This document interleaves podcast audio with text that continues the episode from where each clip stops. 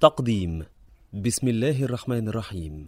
الحمد لله مالك الملك، مجري الفلك، مسخر الرياح، فالق الإصباح، ديان الدين، رب العالمين. الحمد لله الذي من خشيته ترعد السماء وسكانها، وترجف الأرض وعمارها، وتموج البحار ومن يسبح في غمراتها. اللهم صل على محمد وآل محمد. الفلك الجارية في اللجج الغامرة، يأمن من ركبها ويغرق من تركها. المتقدم لهم مارق، والمتأخر عنهم زاهق، واللازم لهم لاحق. الحمد لله الذي نصب لنا قادة وأدلاء يسلكون بنا الطريق الصحيحة والمحجة البيضاء لبلوغ الغاية التي خلقنا الله عز وجل من أجلها. قال تعالى: وما خلقت الجن والإنس إلا ليعبدون. سورة الذاريات آية 56. أي ليعلمون، كما ورد تفسيره عن آل محمد عليهم السلام. وكان من ألطافه تعالى أن جعل لنا قانونا نعرف به حججه ونميزهم عن المدعين المزيفين. والقانون المشار إليه يتشكل من حلقات ثلاثة، أولها الوصية، وثانيها العلم، وثالثها الدعوة إلى حاكمية الله تعالى. عن أبي الجارود قال: قلت لأبي جعفر عليه السلام: إذا مضى الإمام القائم من أهل البيت فبأي شيء يعرف من يجيء بعده؟ قال: بالهدى والإطراق، وإقرار آل محمد له بالفضل، ولا يسأل عن شيء بين صدفيها إلا أجاب. المصدر: الإمامة والتبصرة، صفحة 137. وورد عن الإمام الصادق عليه السلام: إن ادعى مدع فاسألوه عن العظائم التي يجيب فيها مثله. المصدر: غيبة النعماني، صفحة 178.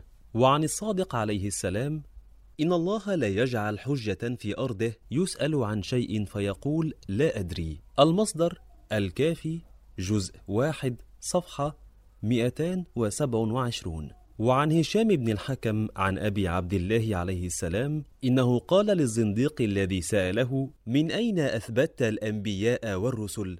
قال: إنا لما أثبتنا أن لنا خالقا صانعا متعاليا، إلى قوله عليه السلام: لكي لا تخلو أرض الله من حجة يكون معه علم يدل على صدق مقالته وجواز عدالته. المصدر: الكافي، جزء 1، صفحة 189. وعن الحارث بن المغيرة النضري قال: قلنا لأبي عبد الله عليه السلام: بما يعرف صاحب هذا الأمر؟ قال: بالسكينة والوقار والعلم والوصية. المصدر: بحار الأنوار، جزء 52، صفحة 138. والسيد أحمد الحسن وصي ورسول الإمام المهدي عليه السلام واليماني الموعود، قد ذكرته وصية رسول الله صلى الله عليه وآله وسلم التي نقلها الشيخ الطوسي في غيبته وغيره من علماء الشيعة، وذكرته الكثير من الروايات الواردة عن أهل البيت عليهم السلام، فأمره أبين من الشمس في رابعة النهار، ولكن القوم وللأسف الشديد قد ران على قلوبهم ما كانوا يكسبون.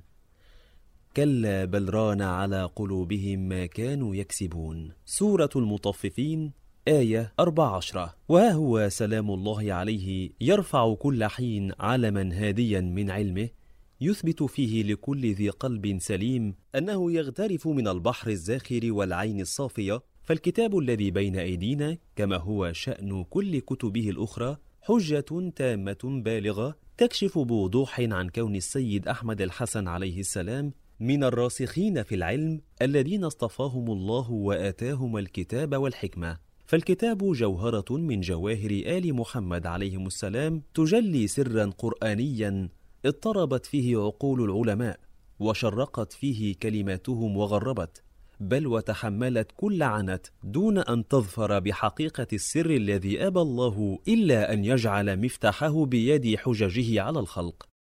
فشخصية العبد الصالح أو العالم أو الخضر أو مجمع البحرين بقيت لغزا مستعصيا على أفهام علماء المسلمين، وكان حريا بهم ترك الخوض فيها لما لم يكونوا من الذين خوطبوا بالكتاب، ولكنهم وبدوافع شتى أبوا إلا الخوض فيها فألحقوا بهذه الشخصية العظيمة الكثير من الظلم والحيف. ولم يكتفوا بهذا بل زادوا الطين بلة، فكانت كلماتهم حجابا ثقيلا أخفى حقيقة القصة القرآنية وشخوصها ومجرياتها وحكمتها، فقد انساقوا وراء ما اجترحته عقولهم من افتراضات وتخرصات تتعلق بحقيقة العصمة وعلم الأنبياء عليهم السلام، فكانوا كحاطب ليل لا يدري أين تقع فأسه. ولعل القارئ المنصف يرى بوضوح أن بيان السيد أحمد الحسن عليه السلام من القوة والجلاء،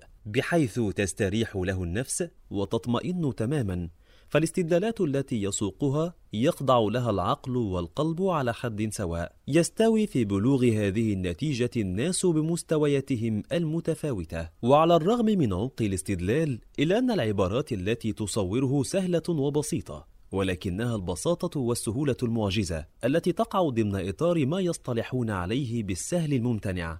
فليس في عبارات السيد أحمد الحسن عليه السلام ذلك التعقيد المنفر الذي يشيع في كلمات غيره ممن يسميهم الناس مفسرين، فلا مقدمات لغوية طويلة عريضة، ولا سفسطات منطقية أو فلسفية تشي بجهل صاحبها أكثر من أي شيء آخر. فكلمات السيد وعباراته تصيب هدفها مباشرة ومن أقرب طريق، ويفهمها الناس بمختلف مستوياتهم الثقافية، وفيها علاوة على ما مر خاصية متفردة لا تكاد تجد مثيلا لها في أساليب البلغاء.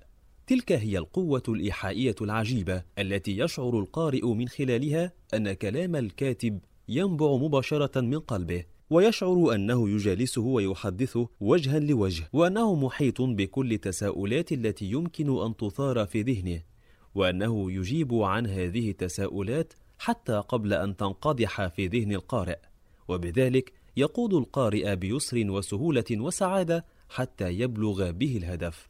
والحق إني لأعجب كثيرا ممن يتقولون بأن السيد أحمد الحسن يفتقد ما يملكه آباؤه الطاهرون من بلاغة وفصاحة منقطعة النظير، ولا أكاد أجد سببا لتقولاتهم غير أنهم يجهلون حقيقة البلاغة، وأنهم قد أعمى قلوبهم الحسد والضغينة فلم يعودوا يروا الشمس المشرقة. إذن ها هي آية علمية جديدة يضعها السيد أحمد الحسن عليه السلام أمامكم، وليس عليكم لتروا فيها أنها آية علمية بكل ما في الكلمة من معنى، سوى أن تكفوا عن النظر إليها بعين ساخطة تبيت حكما مسبقا بالرفض. عليكم أن تفتحوا مسامع قلوبكم وتنفضوا عنها كل الإثارات التضليلية الحاقدة التي يروج لها فقهاء آخر الزمان، وعندها ستكتشفون كم هي ساطعة وباهرة شمس السيد أحمد الحسن عليه السلام. فإن توليتم فما سألتكم من أجر إن أجري إلا على الله وأمرت أن أكون من المسلمين. سورة يونس آية 72. والحمد لله وحده وحده وحده. الأستاذ رزاق الأنصاري، أنصار الله والإمام المهدي، مكن الله له في الأرض.